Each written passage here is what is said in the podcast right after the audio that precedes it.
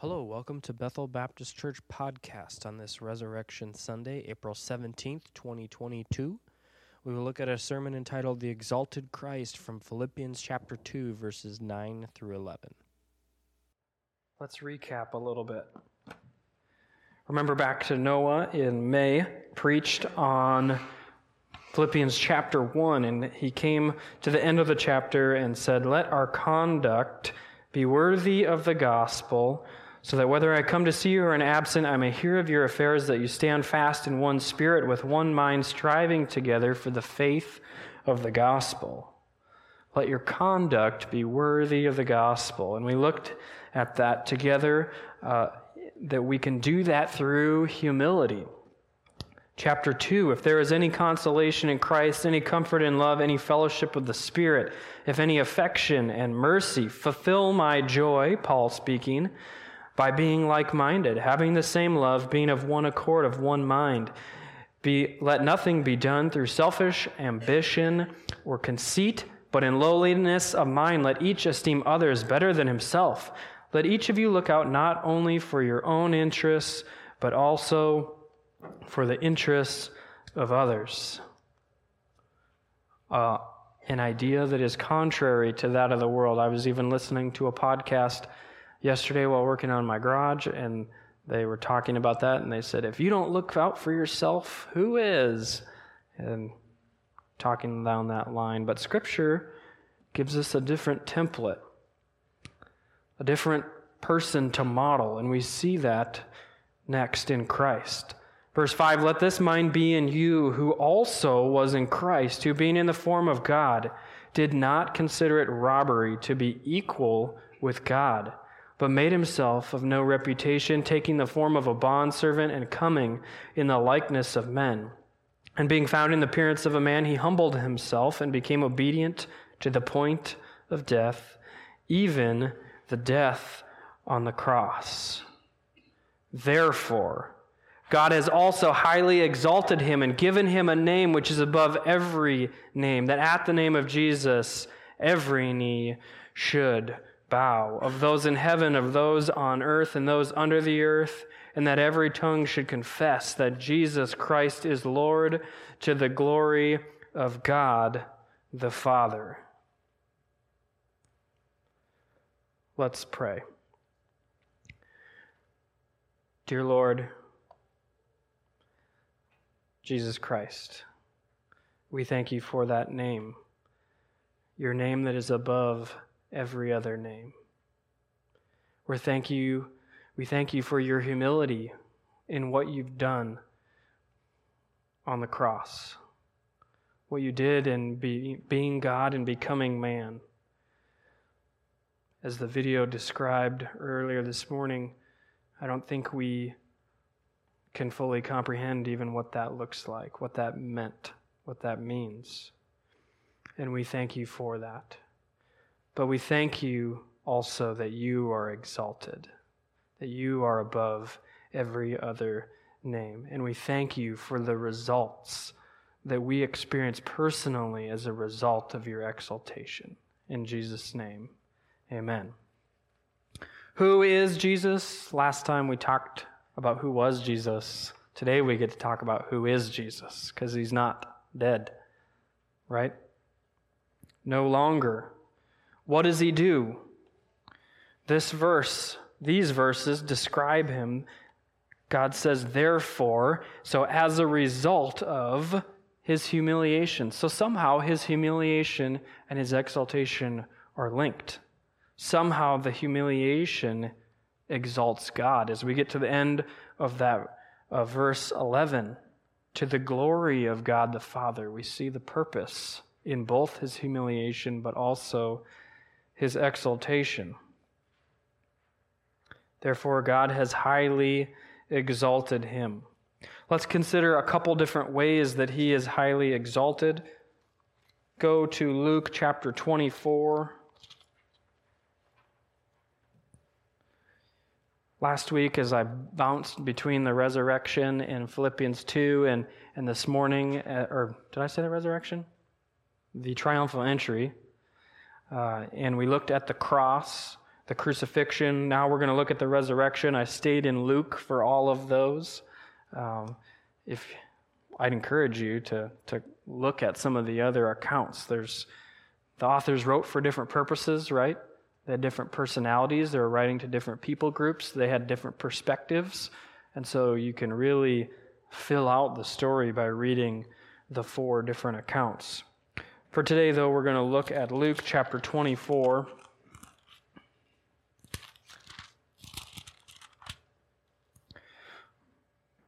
We'll start in verse 1. Now, the first day of the week, very early in the morning, they and certain other women with them came to the tomb, bringing spices which they had prepared. But they found the tomb rolled, or the stone rolled away from the tomb. Then they went in and did not find the body of Jesus. And it happened as they were greatly perplexed about this. Think about what Jesse had said. They've just experienced Jesus' death, and then Saturday happens, and they come to the tomb the next morning to bring spices, expecting to find him there. The huge stone, maybe like this one, this is a big stone. I moved a lot of rock yesterday for my garage, but they were all in little increments. This is a large stone. Would have been very difficult for any one person to move, perhaps impossible, and yet it's moved. middle of verse 4 Behold, two men stood by them in shining garments. Then, as they were afraid, they bowed their faces to the earth and said to them, Why do you seek the living amongst the dead? He is not here, but he is risen. Remember how he spoke to you when he was still in Galilee, saying, The Son of Man must be delivered into the hand of sinful men and be crucified, and the third day rise again. and they remembered his words. Can you imagine the emotions they're feeling then? They've forgotten his words, and they hear them from this shining being, who, by the way, at least in this account, doesn't deny worship of himself, but I'll just leave that alone for today. Um, and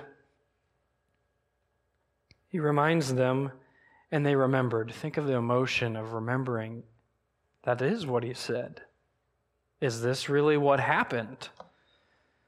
Then they returned from the tomb and told all these things to the eleven and all the rest. Let's jump over to verse 33. So they rose up that very hour and returned to Jerusalem and found the eleven and those who were with them gathered together, saying, The Lord is risen indeed and has appeared to Simon. And they told about the things that had happened to them on the road and how he was known to them in the breaking of bread. Now, as they said these things, Jesus stood in the midst of them and said, Peace to you. That's an easy verse to read. Try to picture that, though. They're all standing. Jesus has now appeared uh, to several of them on the, in the road to Emmaus. and suddenly he stands in the midst of them. That I don't know how that worked, but it was something miraculous, right? And says to them, Peace to you. Don't be scared. Hang on. I know you've never seen somebody poof out of air before or however that happened. and they were terrified. To, ooh, I just made up a word. No. Yes. They were terrified and frightened and supposed that they had seen a spirit. And he said to them, Why are you troubled? And why do you, or do doubts arise in your hearts? Behold my hands and my feet, that I, that it is I myself. Handle me and see, for the spirit does not have flesh and bones as you see I have. So he shows them the wounds on his, would have been feet and wrists, the spear in his side, the wound that that would have left. and when he had said this, he showed them his hands and his feet. But while they still did, still did not believe for joy and marveled, he said to them, Have you any food here? So they gave him a piece of boiled fish, broiled, Either way, hmm, I don't know. And honeycomb, and he took it and ate it in their presence. I haven't seen many ghosts, but from what I understand, they don't usually eat food. Jesus eats food in their presence. He allows them to, or at least offers them to touch him, to feel his wounds. He is risen, his body. He is still fully God, fully man. Jump down to verse 49. Jesus is exalted through the resurrection and also at his ascension. Behold, I send the promise of my Father upon you to tarry in the city of Jerusalem until you are endued with power from on high, speaking of the Holy Spirit, which comes in Acts chapter 2 to those who have believed and now comes at the point of salvation for the rest of us. Verse 50 And he led them out as far as Bethany and lifted up his hands and blessed them. Now it came to pass while he blessed them that he was parted from them and carried up into heaven. Once again, verses easy to read. But what did that look like? Something only these people have seen before in history.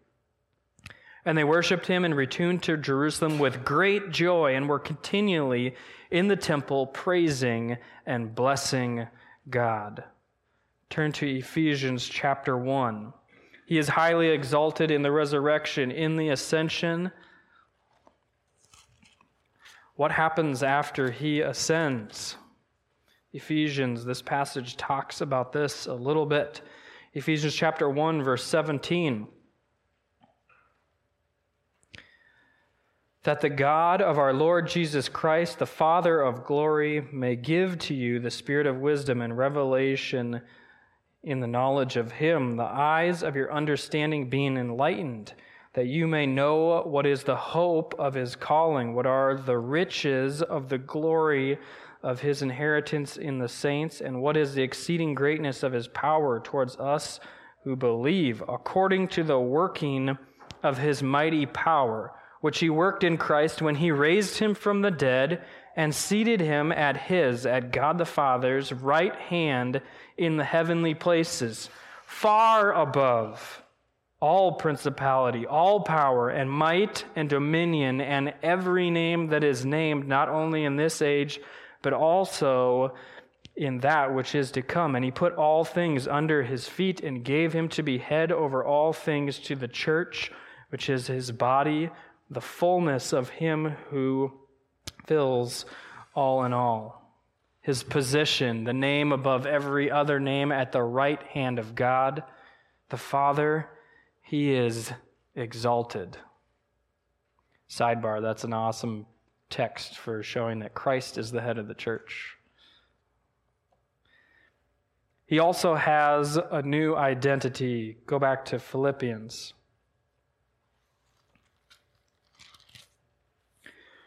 Those verses in Ephesians talk about them, and um, verse 9, once again in, in Philippians. Therefore, God has also exalted him and given him a name that is above every other name. That at the name of Jesus, every knee should bow, of those in heaven, of those under the earth, of those in the earth, and that every tongue should confess that Jesus Christ is who? Is Lord to the glory of God the Father. We see Jesus as the God man. His, his eternal place never changed. We talked about that last week. Being in the form of God is part of his essence, part of his constant state of being. So that didn't change, but rather, this new name further describes his essential nature, his new identity, and some of his new privileges. Let's look at a couple of those. Hebrews chapter 4.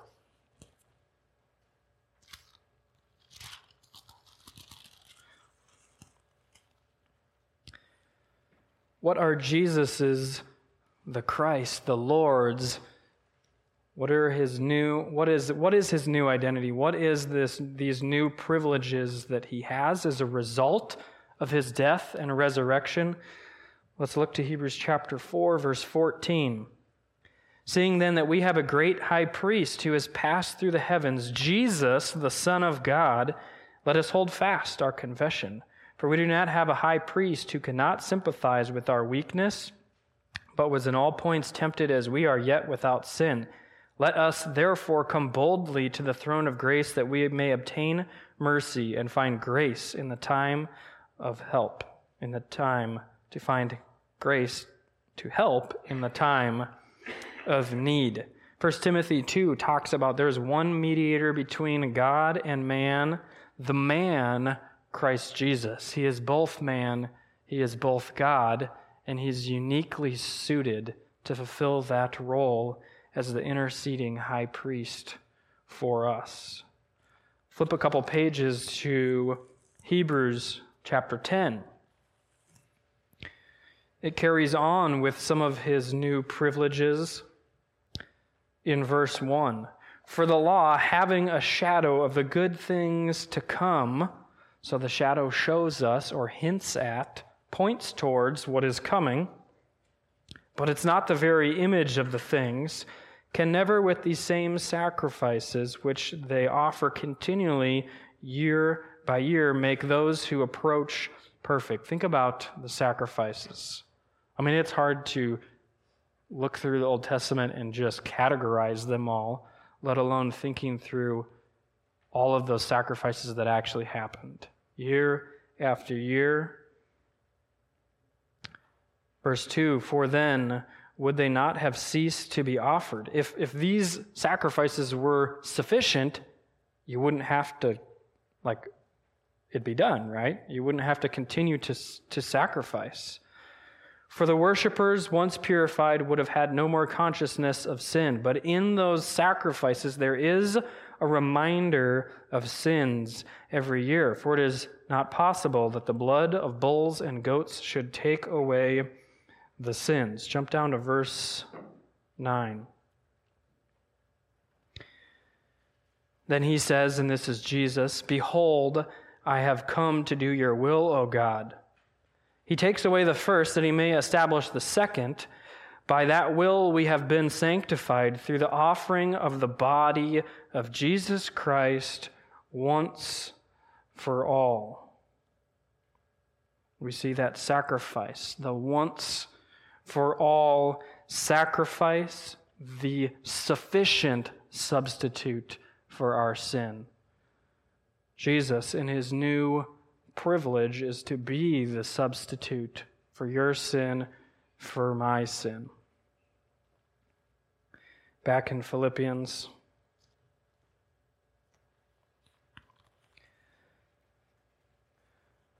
Considering his new identity, we looked at two of his new privileges, and then he has this new name.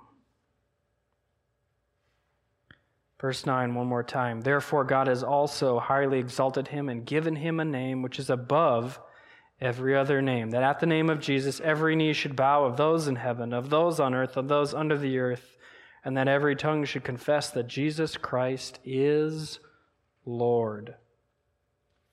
That Jesus Christ is Lord. Some translations uh, translate it um, that every knee will bow. New King James says should.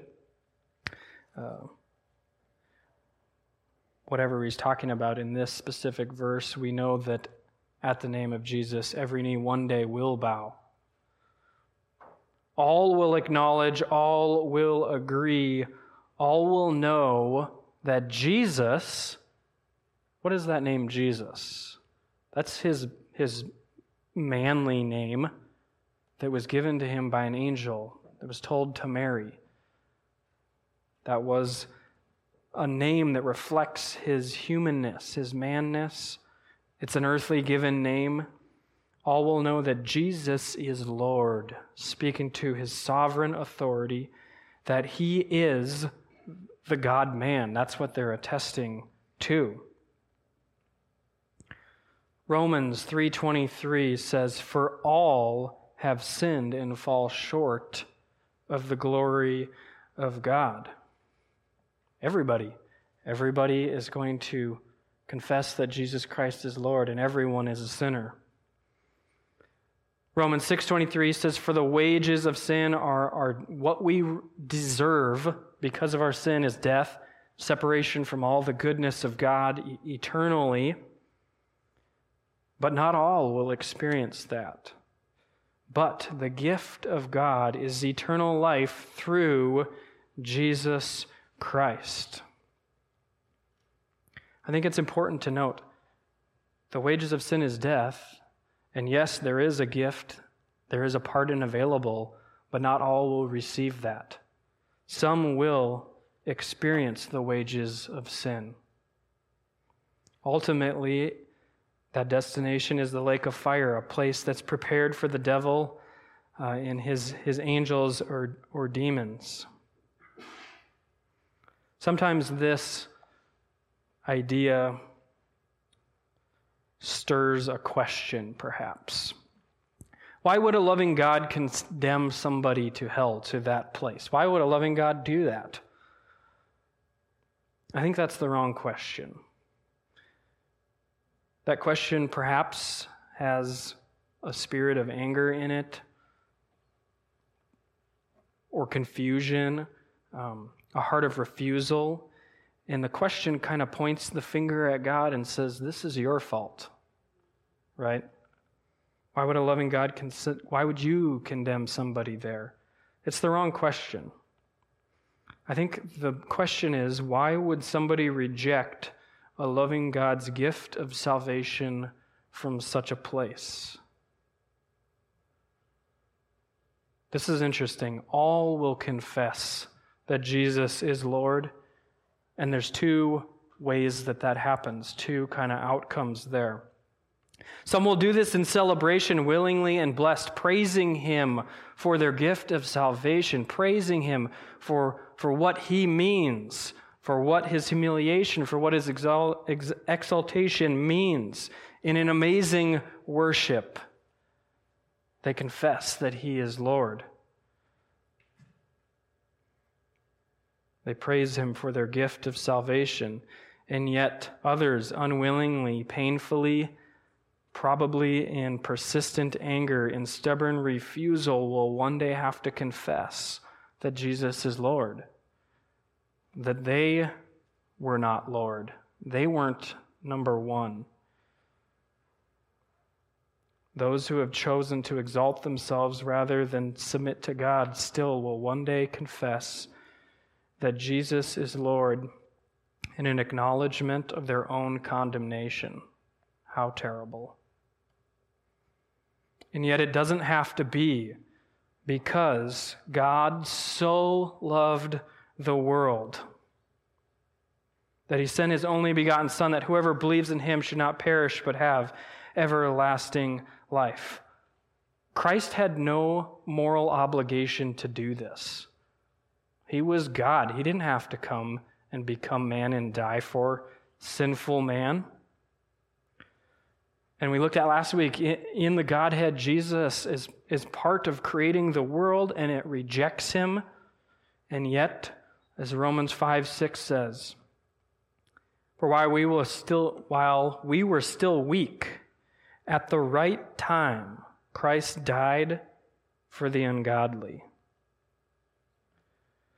For one will scarcely die for a righteous person, though perhaps for a good person one would dare to die.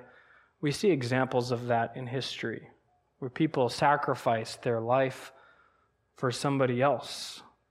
In most cases, they have no moral obligation, there's no requirement that they do that.